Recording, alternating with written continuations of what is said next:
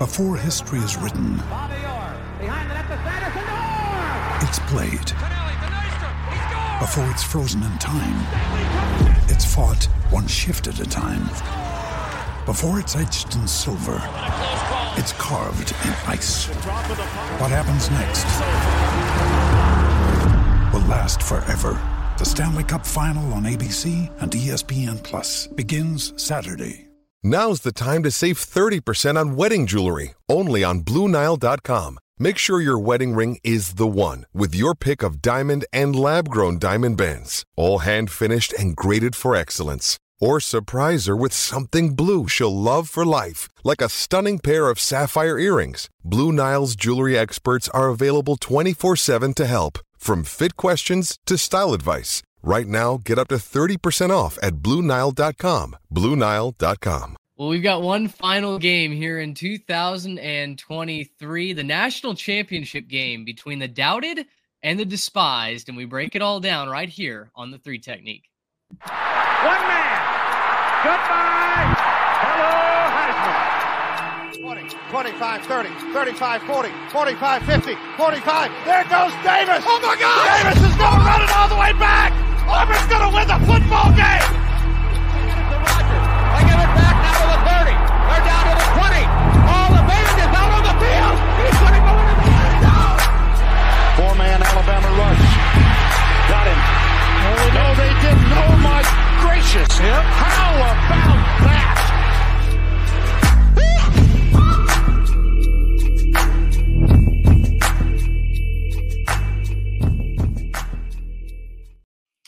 Ah, yes. One last game, one last preview here before we kick it into year three. And Trey, this one feels special. This one is new, it's different, and it's a matchup that we've never seen before on this scale. It's something that I think has the entire sport really excited about it, including one Pac twelve coach who said this is the first time that he's been excited about a national championship game in the entire playoff era.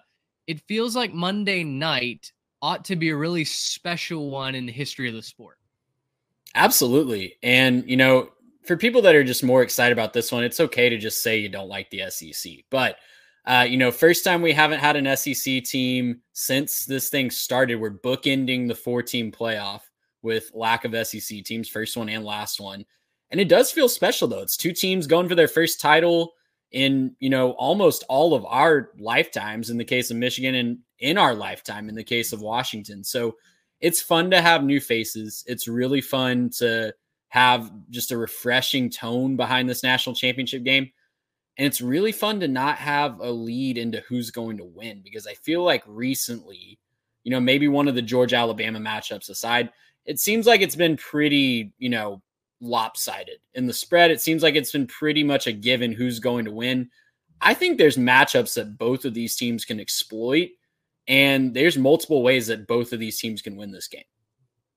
I, I totally agree. That's something we're going to break down in great detail over the next forty-five minutes or so. Obviously, if you're new here to The Three Technique, we're glad to have you.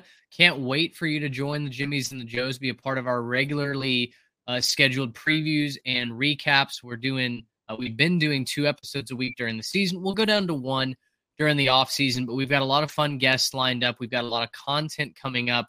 Uh, we're going to keep this thing rolling all the way through the long, dark off season.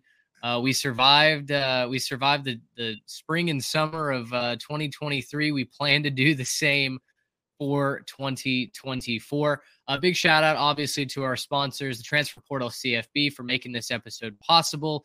They've been a tremendous partner all season long, and we're going to keep that party rolling as well. We'll be writing off-season content over on their website, transfer portal c f b dot com, so make sure you check that out. And also shout out to our sponsor, home field apparel dot com, the good brand.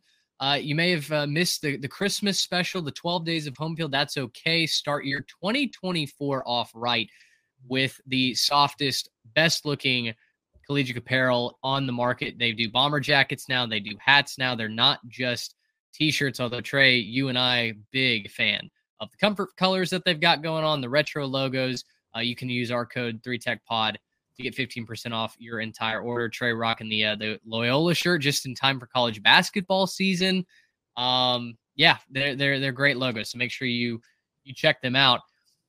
Trey, Michigan favored by four and a half.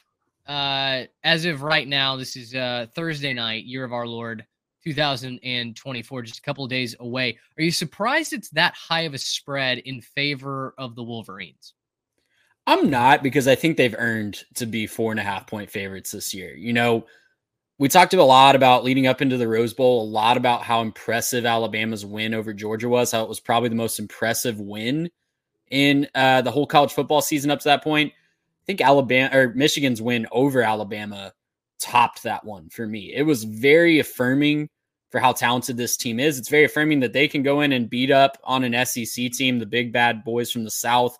They hadn't done that in the past, especially under Harbaugh. It'd been a long time since we'd seen Michigan on a big stage like this assert their dominance like they do in the Big Ten. So I think they've earned that. I think Washington, at least from the general public, is kind of the happy to be here team, kind of like T C U last year, getting the upset win, at least if you look at the Vegas spread in the semifinal round and getting to the playoff. Quite frankly, you know, when you think about why betting lines are made the way they are, they're designed to get action. And there's going to be two contingents of people, people that know Washington can compete and jump on that four and a half point spread to bet the underdog. And there's a whole other group of people, probably the more casual fan, I would say, that looks at this matchup and says, oh, we're just going to get another repeat of last year. Minus four and a half is a lock. And that's not to say that Michigan won't win this by more than four and a half. They could win this by multiple scores. I would not be shocked to see that. But I really don't think it's going to be another layup like it was for Georgia last year. Mm-hmm. Yeah, it feels like this championship game is the first one, at least in a little bit, where I really don't know what to expect from this game. I think we all had the the gut feel that even though T C U upset Michigan last year, that the Georgia Bulldogs were in an entirely different weight class, right? And and and they showed that to be true. On our preview show for that game, I was scraping the bottom of the barrel to try to give people a reason to tune in, honestly. Like I, yeah. I in my heart of hearts, we were we were spinning it and we wanted T C U to compete. But in my heart of hearts, I think we all knew what yeah. was going to go down. Maybe not to that magnitude, but we knew it no. wasn't going to be pretty for the Horned Frogs. Yeah, yeah, that was not the that was not the Bill O'Reilly special. We we did have to kind of squint uh to to get that game to be competitive. And I think we all settled, if I if I remember correctly, we all settled on multiple score win for Georgia. Now, did we think it was going to be, like you said, that much of a beatdown? No. So much so that we started our recap, and I believe our recap may be the most popular episode on our YouTube channel ever. We started that recap in the fourth quarter. Yeah. And we went on air and we were like, yeah, guys, like we we've got work tomorrow. We're trying to get this out. And uh, you know, Georgia's Georgia's not letting their foot off the gas anytime soon. Um, this game is going to be much, much different. And, and like you said, there are so many factors. There are weaknesses, I think, on both sides that each team can exploit. Uh, we've got four storylines that we want to preview in this game. We've got key matchups as well. As far as storylines go, where, where do you want to start out of a couple of directions we could go? Let's talk about, I mean, we talked about this a little bit off the top, but, you know, my byline here, It, the jokes write themselves, right? About the insert Big Ten joke here, this classic Big Ten matchup between Washington and Michigan. But rivalry. Yeah, big conference rivalry here. But it is a fascinating storyline that we are not having an S E C team in this matchup. Mm-hmm. It, well, it is. It, it's the first time in nine years that an S E C team has not been represented, which is a bananas stat by itself. It's the first uh, first time since the initial playoff, Uh, when Ohio State won, that an S E C team hasn't been in, so kind of bookending it, if you will. Uh, and I think that's significant for one main reason. I mean, you know, say what you will about whether Georgia should have been the fourth team in the playoff or not over Alabama. Um, I think we know that Alabama was not in their best shape this year. But for all the mistakes that the Tide made, and I didn't get to be on the the recap pod with you guys, but I, I thought you guys did a good job of covering it. Michigan was the more physical team. The Wolverines were the better team on the field in the Rose Bowl. And that just frankly isn't something that we've really ever been able to say about a Big Ten team beating an S E C team, namely because it just doesn't happen all that often at, at the highest level. Right. Yeah. And, you know, we see it a lot in the bowl games where there's opt-outs taking place. You know, you build your own narrative about those games. They either matter or they don't, depending on if you win largely. But you're absolutely right. It, it was Michigan looked like the bully S E C team in that. And usually when we see these matchups at this point in the season, top dog versus top dog, it's usually the other way around. The S E C team imposes their will, but Michigan, you know, just can't say enough about the job that they did in the Rose Bowl game. Like I said off the top, it's the most impressive win of the entire college football season for me. Not because, you know, I think Alabama's the best team, but I just the way that they won that game, the way that they used their physicality and they just ins- uh, ins- inserted their will on Alabama the entire game. It, it was fascinating to watch. And I just don't think that we've seen a Nick Saban coached Alabama team have that happen to them. So that's really impressive for Jim Harbaugh and company. And I think they're going to have to do it again this week, because what we saw Texas do was try to establish the run and establish the run really well. They were getting seven, eight, nine yards per carry at, at, at often in the first half of that game. Then they get down. Their defense gives up a couple scores. They give a couple takeaways. And they go away from the run game. They go largely go away from the run game. They put it on the backs of Quinn, back of Quinn Ewers and his arm, and Washington holds. So Michigan, I don't think, is going to go away from the run game. That really surprised me with Texas, and I don't think we'll see that happen with Michigan. Usually when you see a Steve Sarkisian coach team, they will lean on what's working. They will, you know, to the point of it just being redundant, they will keep running the same plays that are working until you prove they can stop it. And that's what makes him one of the greatest offensive minds in the game. But for whatever reason, they, you know, whether that was a deficit or whether that was feeling like they needed to, you know, pass the ball more, um, whatever reason that was, they got away from the run game. I don't think we'll see Michigan do that. They will, you know, there won't be an S E C team in this game. There will be an old school S E C style definitely taking place in this game. Yeah, I agree. I think th- the main reason that I picked Alabama to beat Michigan was I thought they would find a way to control the trenches once again. Uh, that's what they did to Georgia, very unexpectedly in my mind. You brought up the speed that the Tide had, and yet that really didn't come to fruition, right? Uh, Michigan was the better team in all aspects. We'll talk about uh, a top offense and a top defense here in just a second, but uh, I, I was... pleasantly surprised with which, with the fortitude, I, I guess I should say, that Michigan played. And you're right. Washington, for all their flaws in the running game, they found a way to win. And, you know, you can have your opinions on both of these teams, but I feel very confident that in a system that may not be geared to give us the best two teams anyway, with the playoff committee and all of their errors, I think we got really, really close to seeing, okay, who really proved it week in, week out on the field. I think it's given us those two teams. They're obviously undefeated, both fourteen and oh. Um, both reached that fourteen and oh mark very differently. But at the same time, I feel I feel good about this matchup. And, and that leads us into storyline number two. Top offense in Washington, top passing offense, top ten scoring offense in the country, against the top statistical defense in the country uh, in the Michigan Wolverines. We'll break down the X's and O's here in just a minute in the matchups, but from an entertainment standpoint, how excited are you to watch Michael Penix Junior go up against the nation's best, a secondary that locked down those speedy wide receivers that Alabama threw at him? I couldn't be more excited, because it's a test of the utmost magnitude for both sides, because you look at the wide receiver core in Washington, I think top to bottom, that wide receiver core is the best in the country. I know there's some fans in Columbus, Ohio that would take umbrage with that, but the results on the field speak for themselves. Like during the Sugar Bowl, you saw it. And I think a lot of the country that maybe wasn't paying attention to Washington or didn't watch as many of their games finally got to see the greatness that Rome Odunze is and why he is probably going to be a top fifteen pick in the N F L draft. This is a fantastic test for Rome Odunze, the rest of that Washington receiving core. This is a fantastic test for a lot of the N F L caliber defensive backs that are going to be wearing the maize and blue in this one too. I think, you know, N F L scouts are going to be salivating at that matchup, because you're going to get to see the best of the best on both sides of the ball going up against each other.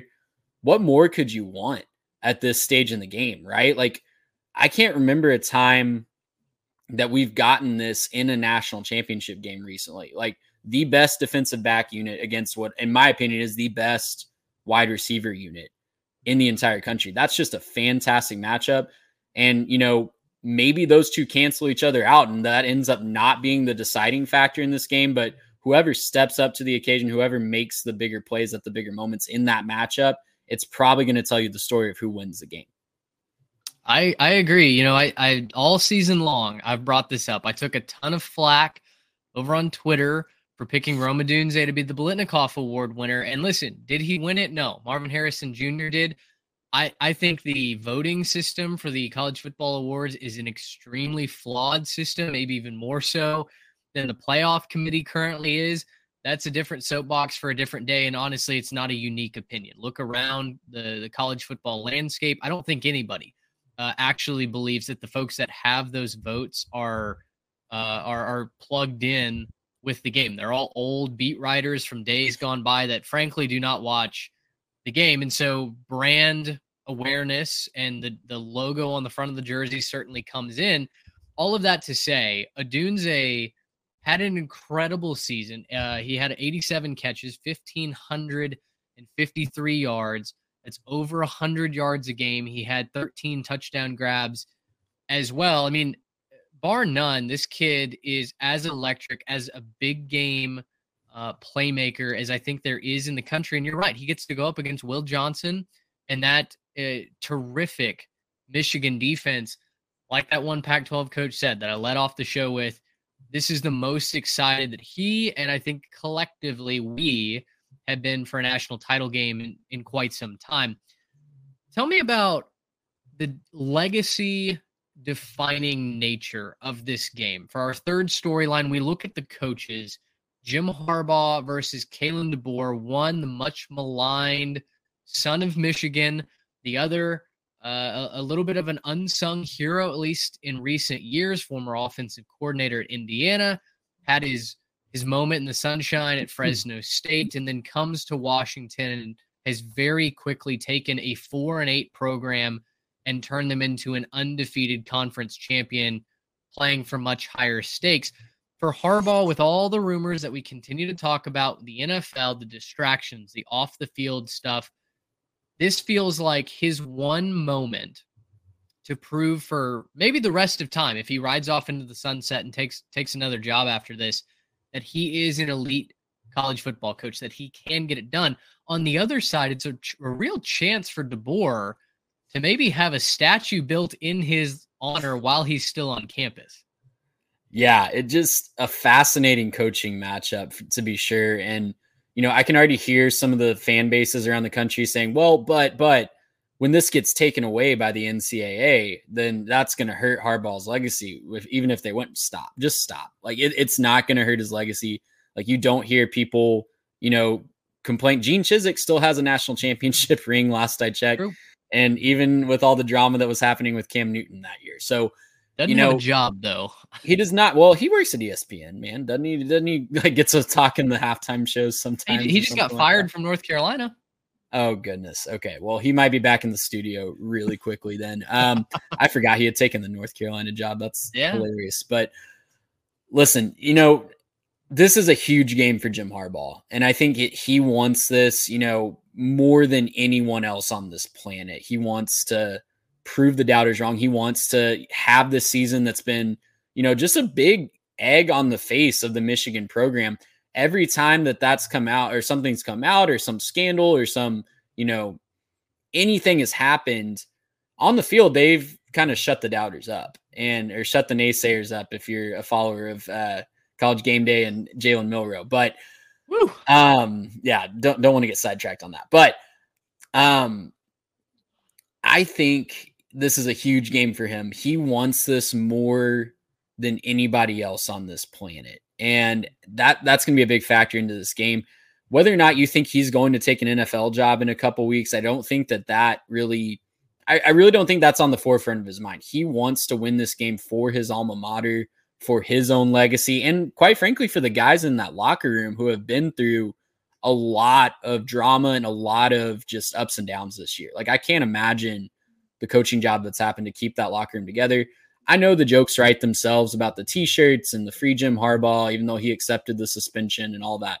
Like, that's hilarious to joke about, but that is a tumultuous time to go through as a locker room. And I think he's handled that, you know, a lot of it's his own cause, right? A lot of it is his own doing, but he's handled that really well. And he's kept the team focused on the task at hand.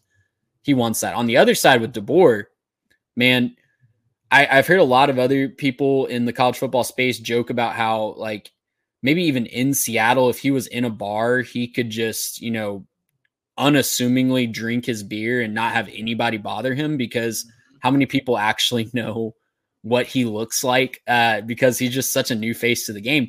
But this dude has won at everywhere he has been. He was a key to an electric offense at Indiana. He won well with Jake Hayner at Fresno State. He won in the N A I A. He won at division and in the lower divisions. Dude's just a winner. It doesn't matter what level you're on. If you can coach, you can coach. And he's proving that this year. Clearly one of the rising stars in the profession. I think he's done enough. Like, one of my biggest things on these newcomers in the coaching circle is don't jump on the bandwagon too quickly. Yeah. If you're on the Kalen DeBoer bandwagon, you're not on there too quickly, because he has proven time and time again, level after level, the man knows what he's doing. He knows how to coach. Like, he, he is truly one of the next great rising stars in college football, whether that's at Washington or another program, I don't know, but he is going to be a surefire star in the coaching ranks, win or lose on Monday. Yeah, you bring up a good point, right? It's not like he uh, is, you know, a young up and coming coordinator that's just kind of stumbled into this success, maybe yeah. like a Lincoln Riley did. Uh, he's won at the lower levels, and he's won national championships. At the he did it the level. hard way. He did not get the, you know, no one can tell him that he was born on third base and thinks he hit a triple. He did it the hard way, grinded for, you know, decades to work his way up. And now he's seen the fruits of that. Totally, totally agree. I, I joked off the top that, you know, we've had Catholics versus convicts, right, in, in the past. Everyone loves to come up with a funny acronym. I joked off the top that this is the doubted versus the despised. And listen, fair or not, uh, to, to say either thing about either team, I think those narratives generally hold true, right? And you explain the Michigan narrative, all the scandal. Again, that's a lot of self-imposed uh, issues, the, the cheeseburgers and opposing sidelines, right? Kind of sum up Michigan's troubles uh, over the last two seasons, but and the, the fact that Stallions w- was at the Rose Bowl and will be at this game. That's just hilarious to me that he's still finding a way into the stadium. It's the American dream, baby. That's yeah. the American dream. Um, but for Washington, they've been doubted at every step of the way. And I've been, I've been a part of that. You picked them to make the playoff in the preseason. I mean, you, you deserve your flowers here. Uh, and well before any of us, I feel like, whether it be myself, Garrett, any of the, the hosts uh, or uh, guests that we've had on the show, you identified them as, hey, I think, I think this team could be legit. I think they could find their way to compete for a national championship game. And I think the the area that I got kept getting caught up with was the defense, right? Oh, well, th- yeah, they have an electric offense, but they might be the best half team in all of N C double A history, right? Their defense is extremely opportunistic. They they give the the bend don't break moniker uh, its its definition, right? They're going to give up a ton of yards, but then they're going to find a way to turn you over in the red zone. Can that last? And first, I thought it would come to an end against Oregon. And then I thought it would come to an end against Oregon State before surely the Ducks beat them in Vegas, right? And then finally, I gave the Longhorns the edge to, uh, over them in the Sugar Bowl. It's just one of those things where I, I, I look myself in the mirror and I go, okay, how many excuses are you going to come up with before you just pick the Washington Huskies to win the national championship game? For as much as Michigan has said, oh, the, this hate fuels us, right? It's Michigan versus everyone. Do you think there's an element of being doubted that Washington has been able to harness this year? Oh, I'm sure there is, because they weren't a bad team last year. They won ten or eleven games last year, won a big bowl game against Texas in the Alamo Bowl. And they came into the year with, you know, one of the most electric quarterbacks in the country, definitely one of the most electric quarterback wide receiver combos in the country. And they knew that, but not a lot of people outside of Seattle were giving them credit for that, even after they displayed it the year before. But the thing about Washington is the thing that I think I love the most about it is they probably are using that as motivation. They probably are using the doubt as motivation, but you would never know it. Like, they just kind of quietly have gone about their business. They've gone about their deal. They played a lot of close games. They are battle tested um, from one of the toughest conferences in the country this year. The Pac twelve, top to bottom, was maybe better than the Big Ten this year, top to bottom. I, I don't think that that's taking too far of a stretch to say, yep. But you would never know. They, they don't wear that on their sleeves, right? They are definitely probably being motivated by that. But they don't wear that on their sleeves. They don't, you know, it's kind of annoying sometimes when teams say, you know, we're, we're motivated by being doubted. When Kirby Smart says, you know, everyone thought we we would go seven and five. Like, no, they didn't. Shut up. Washington has used that as motivation. It's carried them through the season, and they're battle tested. Like, you don't just win eight or nine straight ten point ga- games by ten points or less by accident. That's culture. That's a winning foundation that they have up there in Seattle. And it's impressive. And, and if anybody on that Michigan sideline thinks that they're in for a cakewalk, I think they're sorely mistaken, because Washington's, I mean, like you said, Mitch, like the national narrative on Washington all year long is they'll trip up at some point. They'll trip up to Oregon. They'll trip up to Oregon State. They'll lose in the Pac twelve championship game. They'll lose to Texas. And they just keep winning. That's not on accident. That's not fluky. And, you know, at some point, the luck might run out, or at some point they might just win the whole dang thing. And I think that's a very, very real possibility. Huskies have a little bit of uh, of the uh, the Texas Rangers in them, don't they? I mean, gosh, bit. An electric offense, the defense that has gotten better with time, right? It seems like every new week it's like, well, that concern kind of went out the window, or, oh, gosh, they found a way to address that. Uh, it's it, opportunistic, and it, like you said, it's bend but don't break. They're going to force a couple turnovers.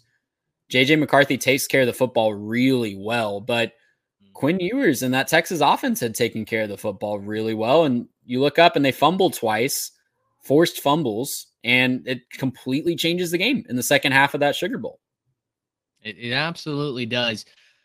Let's move into our key matchups, and we've got a couple of players and stats that we've got here on uh, on the sheet, so feel free to sprinkle those in as, as we talk. But without a doubt, the first matchup that I think you have to build any national championship narrative around is in the trenches. It's what Michigan did so well against Alabama. It's what Washington was at least able to do offensively to give Michael Penix Junior time to throw the football down the field.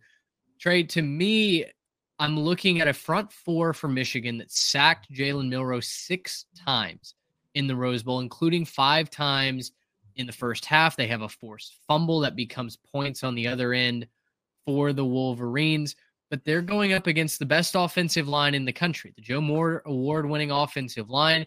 Texas's defense certainly gave them a lot to handle, but they did just enough to give the lefty gunslinger time to find Odunze, to find Polk or McMillan. In a battle between two strengths, is there a way that you lean traditionally? Well, I lean towards the offensive line. At least, I, I don't know that I have one that I lean traditionally, but Washington showed me enough last week to say that they can hold their own against anybody. That pass rush of Texas is ferocious. And they held their own. Michael Penix had to scramble a little bit, but they gave up zero sacks in that entire game. That's insane. Like that, that is why they won that football game. Michael Penix had time to work. He had time to move. He was not, he, he was pressured, but he was not, I don't even know if he was knocked down, honestly, Mitch. Like if he, maybe if he got out of the pocket one time in like a fluke situation, but I'm struggling to remember them even getting to him to knock, knock him down. And that's not a story that we've been able to tell about Alabama. Yeah, Michigan had a fantastic game up front, but that Alabama offensive line couldn't even snap the ball at points in that game. And it, it, it's just it, it, it's going to be a fascinating matchup to watch. Michigan's defensive line, they're not nobodies. Like we talked about in the lead up to the Rose Bowl, they're not the um, you know, they're not the Michigan defensive line of a couple years ago with Aiden Hutchinson, but They've got talented dudes up there that will be playing on Sundays. Washington has talented dudes on the front line too that are going to be playing on Sundays. I lean the Huskies in this one based on what I saw in the Sugar Bowl. I think they've proven themselves. They can handle that pressure, and it's not going to come as easily as it did for Michigan, as it did in the Rose Bowl. Yeah, uh, I mean, I'll, I'll pretty much echo that. I don't, I don't know if uh, I'm going to lean one way or the other. I think this is two incredible strengths that, uh, you know, folks may miss in in the battle of, you know, the air raid versus that secondary. Corum uh, on the other side, running the ball for Michigan, seeing what the Wolverines can do offensively. But I really think uh, the the big uglies up front. You watch how Michigan stunts, how Washington's offensive line pulls and passes off assignments.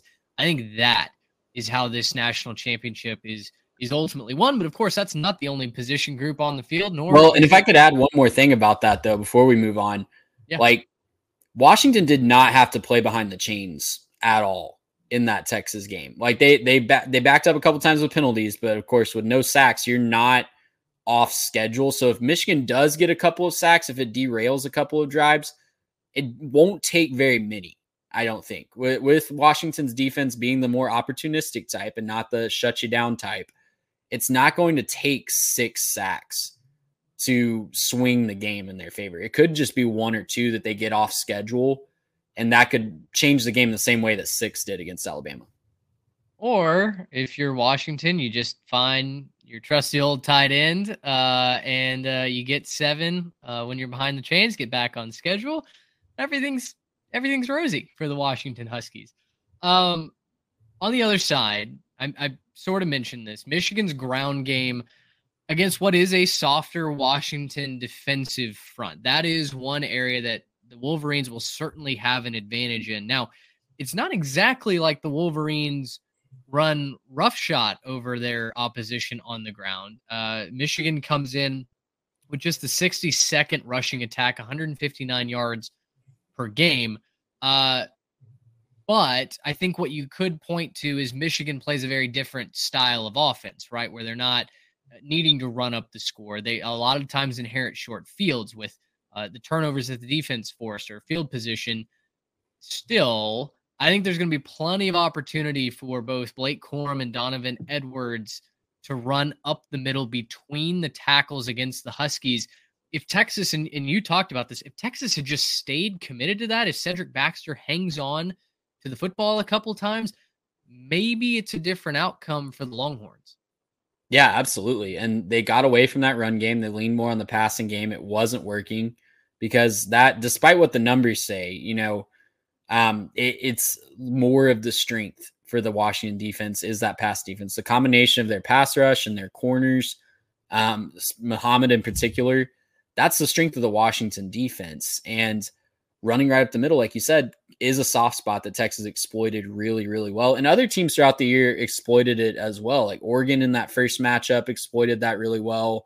Um, but, it, you know, Michigan has been very, very efficient on offense, right? It's kind of like the reverse of Washington's defense where you look at their total numbers, you know, ninety-seventh in total defense, but fifty-third in scoring. That works out okay. If you're middle of the pack in scoring, that's all that really matters.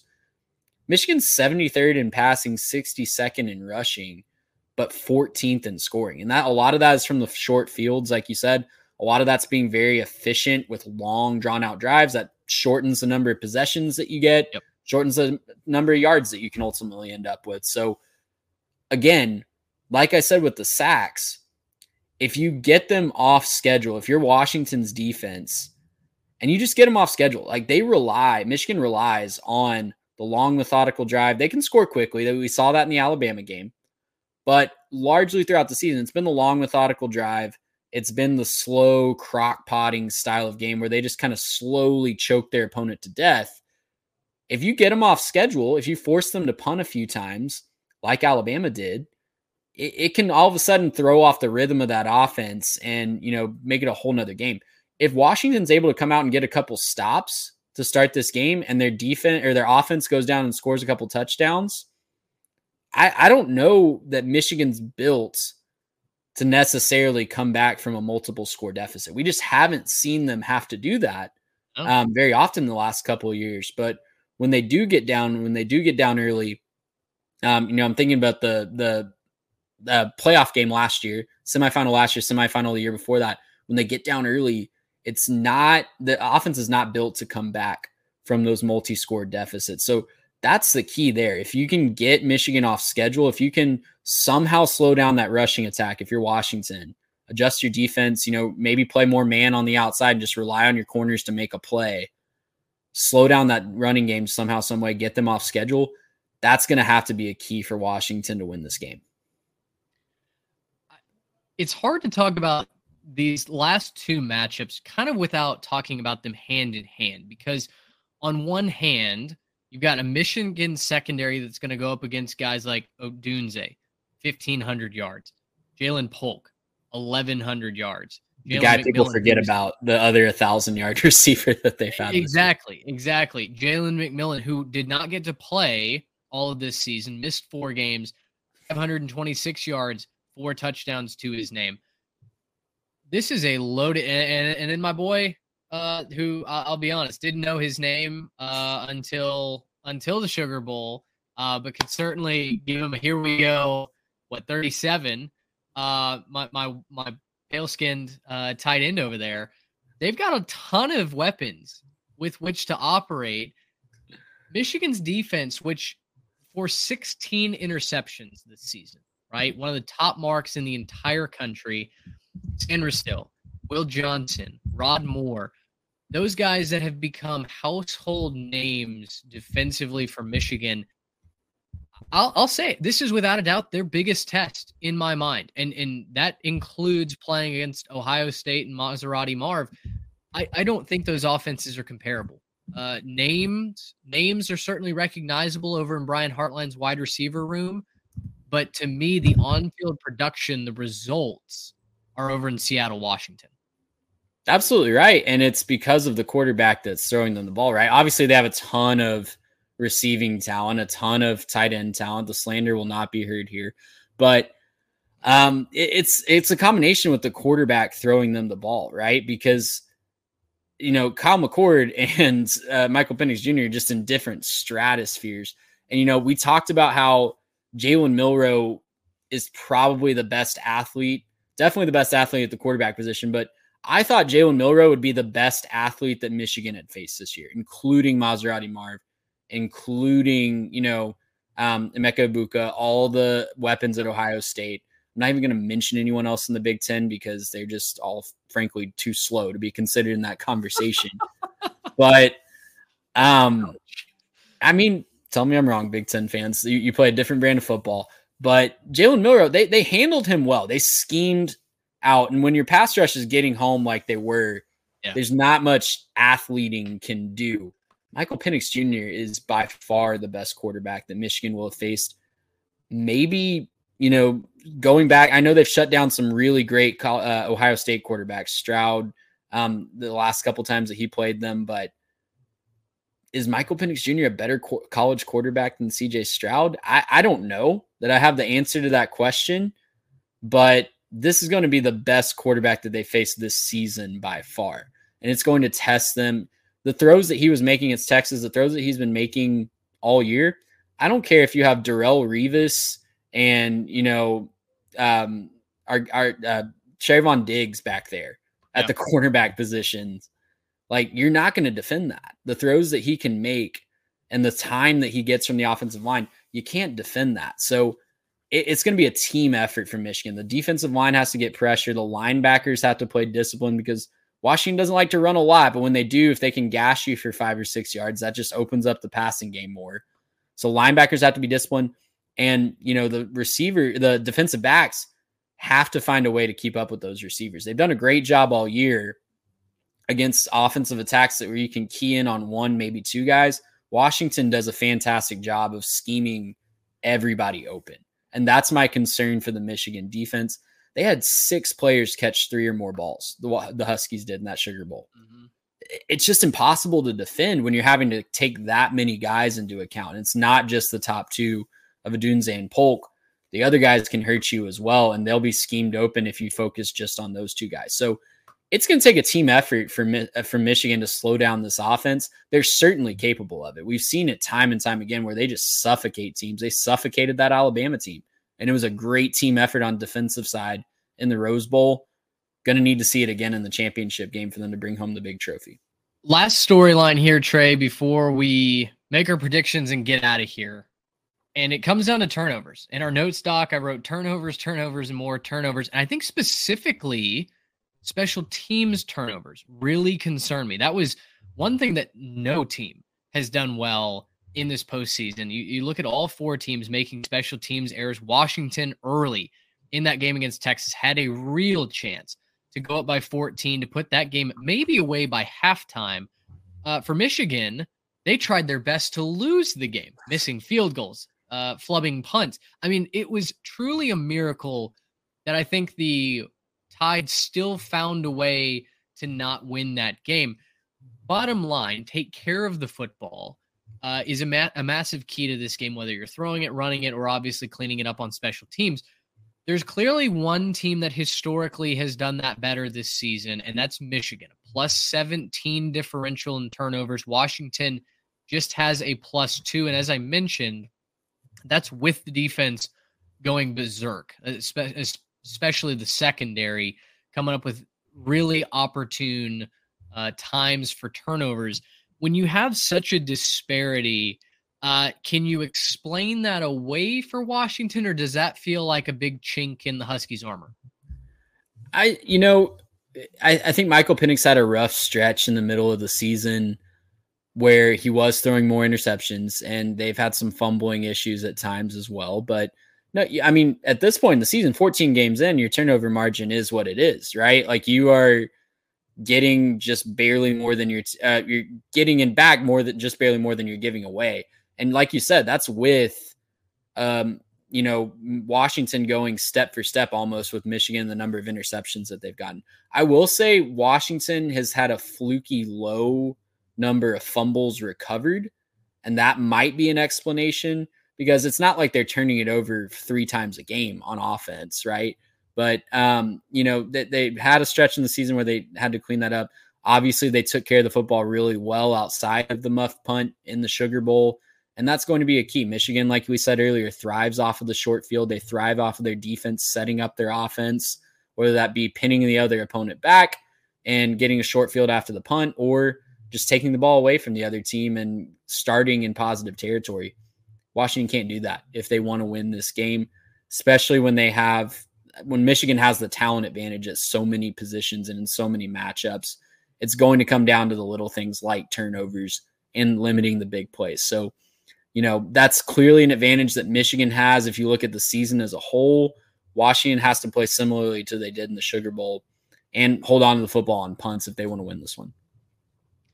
All right. Almost forty-five minutes worth of previewing one game. And heck, I'm sure we could go for another hour forty-five, but I think it's time to officially make our prediction. As I mentioned earlier, you have been on the Washington train all season long. You've been in the camp of Penix Junior, of Kalen DeBoer.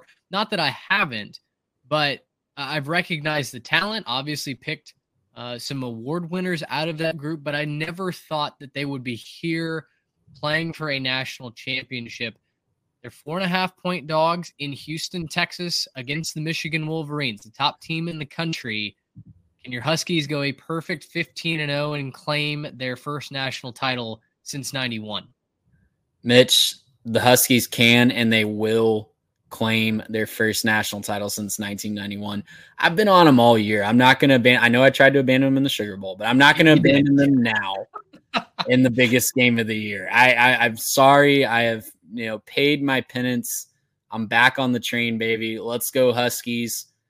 I think this is going to be a fascinating game. I don't even know what score to predict, and I'm picking mostly on just vibes of Washington right now. And the, yeah, you know, just a team that I've really fallen in love with this year as I've gotten to watch them closer. And I will say, I think that there's one, maybe two paths to victory for Washington. Like the offense has to be clicking and they have to get some big stops on defense. Michigan, I think, has more ways to win this game. So if you're looking at like, you know, betting the money line, definitely safer bet is on Michigan. I just think at some point we have to admit that Washington's passing attack is historically great, and they've made really solid defenses look silly all season long for stretches of games.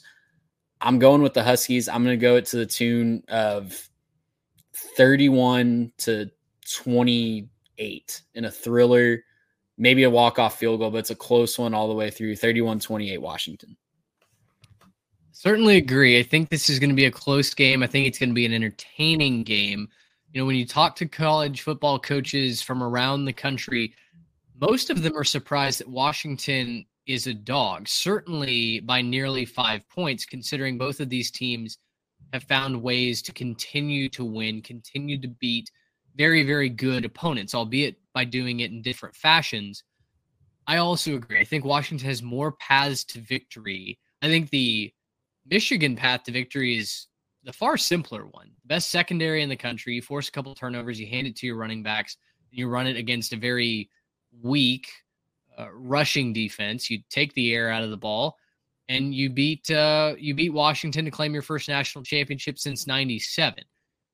That being said, I think Washington has the keys, has the tools to win this. And like you said, put this out of Michigan's reach more so than the Wolverines can do to the Huskies. There's not going to be a game where the Huskies are out of it because of their quick, quick attack, right? And that, and that big play offense.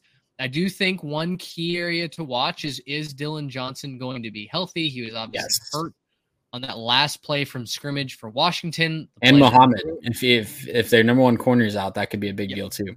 Yep, and nearly cost them nearly cost them the game, uh, going down due to that energy, uh, injury and stopping the clock. So Washington has to be healthy, and I think uh, from what I had heard, again, we were recording this on a Thursday, from what I had heard, it seems like both might be able to suit up and play in that game. If all else is equal, I think Washington does have more tools to do this. And, and listen, Michael Penix's story is one for the record books, right? I mean, it is a Disney-like story. He's been hurt his entire career. He reunited with the, the guy that believed in him all the way back in Bloomington. Kalen DeBoer has engineered this offense along with Ryan Grubb around the talent that is Michael Penix Junior, a guy that I think should be the number two quarterback in this N F L class. Um, ahead of guys like Drake May, certainly um, ahead of, you know, some of the other guys in the class like Spencer Rattler that you might find. I'm also going to roll with the Huskies. I think this is a thirty-one twenty-one game. I think it's close, but Michigan's able to score, or I'm sorry, Washington's able to score late to maybe push this to a two-score game. Give me the Huskies. I'll ride with Washington. I want to see Washington win this game. I really love their story. I love the way that they've built this team. And frankly, I love the the blue collar mentality that that coaching staff has brought to work every single day.